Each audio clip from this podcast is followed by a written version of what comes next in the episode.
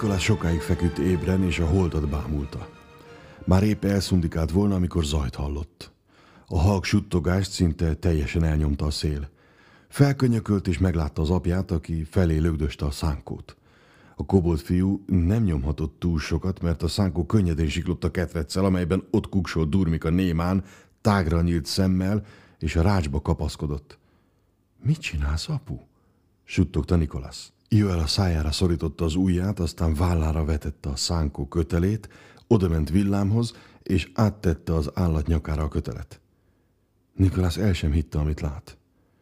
Tudom, hogy meg akartad próbálni kiszabadítani a kobolt fiút, mondta Joel, és egyáltalán nem tartom jó ötletnek.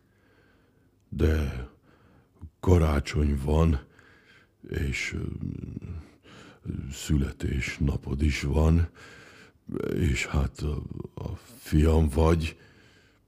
A, azt akarom, hogy élj, úgy, hogy segíts. Nikolász villám felé hajolt. Most maradj nyugton egy kicsit. Súgta neki olyan halkan, hogy az állat talán meg sem hallotta. Minden esetre a szarvas nyugodtan tűrte, hogy rátegyék a hámot. A tűz közben kihúnyt, a férfiak még mindig mélyen aludták részeg álmukat.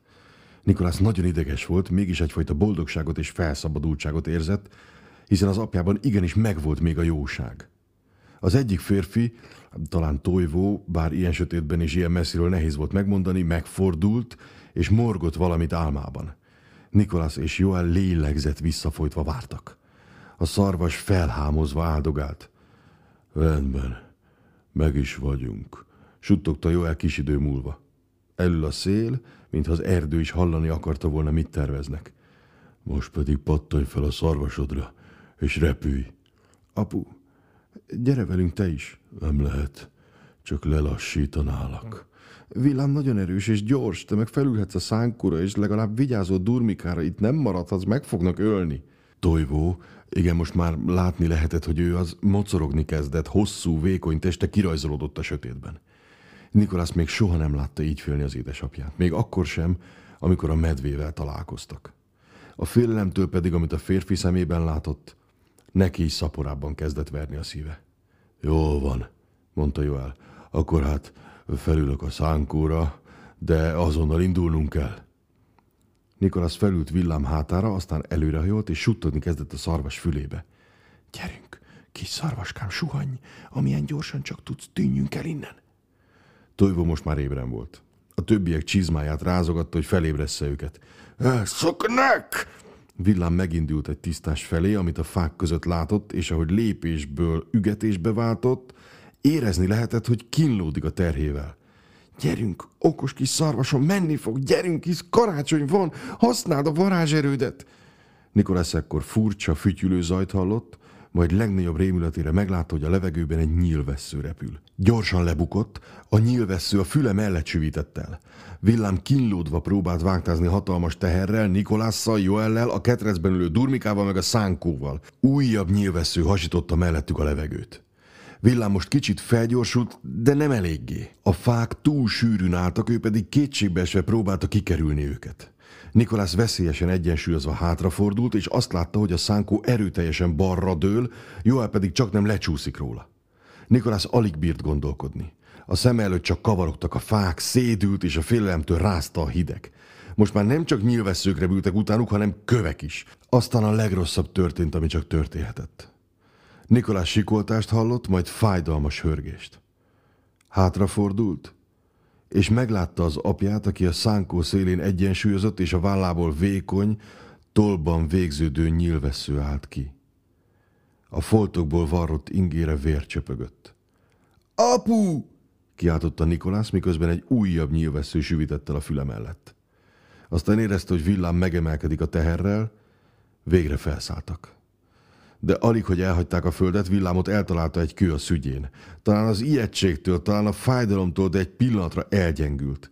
Megpróbálta ugyan visszanyerni az egyensúlyat és magasabbra emelkedni, ahogy a férfiak feje fölé értek, de Nikolász pontosan látta, hogy nagy bajban vannak, ugyanis nem a fák fölé repültek, hanem azok közé. Az arcát hófötte, ágak súrolták a szájába fenyőtű ment, a nyilvesszők pedig fekete vonalakként húztak keresztül a sötéten. Gyerünk, villám! kiáltotta Nikolász, és sürgette volna az állatot, hogy szegüljön ellen a gravitációnak. A szegény szarvas azonban csak kínlódott, visszaesett a földre, és ott tügetett tovább, aztán próbált újra a levegőbe emelkedni. Túl nehéz, nyögte Joel fájdalmasan, és tenyerét a vállára szorította. Nikolász tudta, hogy az apjának igaza van, de akkor meglátta, hogy a fák előttük ritkulni kezdenek. Ez az! rikkantotta. Gyerünk, villám! Érezte, hogy a szarvas patály újra a levegőt tapossák, aztán enyhén megemelkedtek, de még mindig nem tudtak felszállni. Villám az erőködéstől egész testét megfeszítette, de a szánkó visszahúzta. Nikolász megpróbálta bevetni saját varázserejét, de a félelem hatására a gondolatai csak úgy cikáztak, így egyetlen kívánságra sem tudott elég ideig koncentrálni, azok pedig úgy szorodtak szét, mint hamu a szélben. Nikolász hirtelen megértett mindent. Nem csak a fák fogytak el előlük, hanem a föld is kifogyott alóluk. A semmibe vezet, akár csak a látóhatár vonala. Mindössze néhány méterre voltak a folyótól, amelybe bármelyik pillanatban belezuhanhattak. Nem fogtok tudni átkelni, csak átrepülni lehet, kiabált Joel. De túl nagy a súly. Nikolász azonban nem adta fel. Minden idegszálával, minden egyes sejtjével remélte és akarta, hogy megtörténjen a csoda, amit villám és ő hoz létre. Gyerünk, villám! Gyerünk, kis szarvasom, meg tudod csinálni! Repülj! Repülj! A rénszarvas újra a levegőbe emelkedett, de csak alig érezhetően. Aztán megint ágaknak csapódtak, Joel most a ketrecbe kapaszkodott, Nikolász hallotta, hogy durmik a szűköl félelmében. Jaj, ne!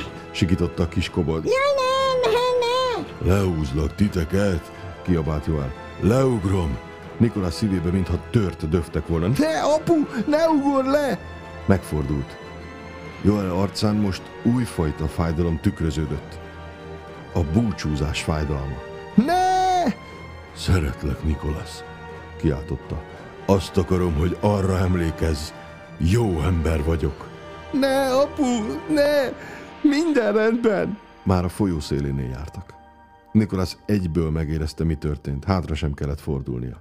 Hirtelen könnyebb lett a szánkó, villám pedig abban a pillanatban felemelkedett, ahogy Joel elengedte a ketrecet, és a földre zuhant. Nikolász a könnyein keresztül figyelte, ahogyan az apja összegömbölyödik a hóban, és egyre kisebb és kisebb lesz. Végül pedig teljesen eltűnik a sötétben. Pont mint ahogyan az édesanyja eltűnt a kút mélyének sötétjében. Nikolászt írt túlzatos félelem fogta el. Végleg magára maradt. Most, hogy megszabadult legsúlyosabb terhétől, villám elszántan próbálta menekíteni utasát és rakományát. Erőre kappaszált, magasan a vízmosás fölé, fel a magas.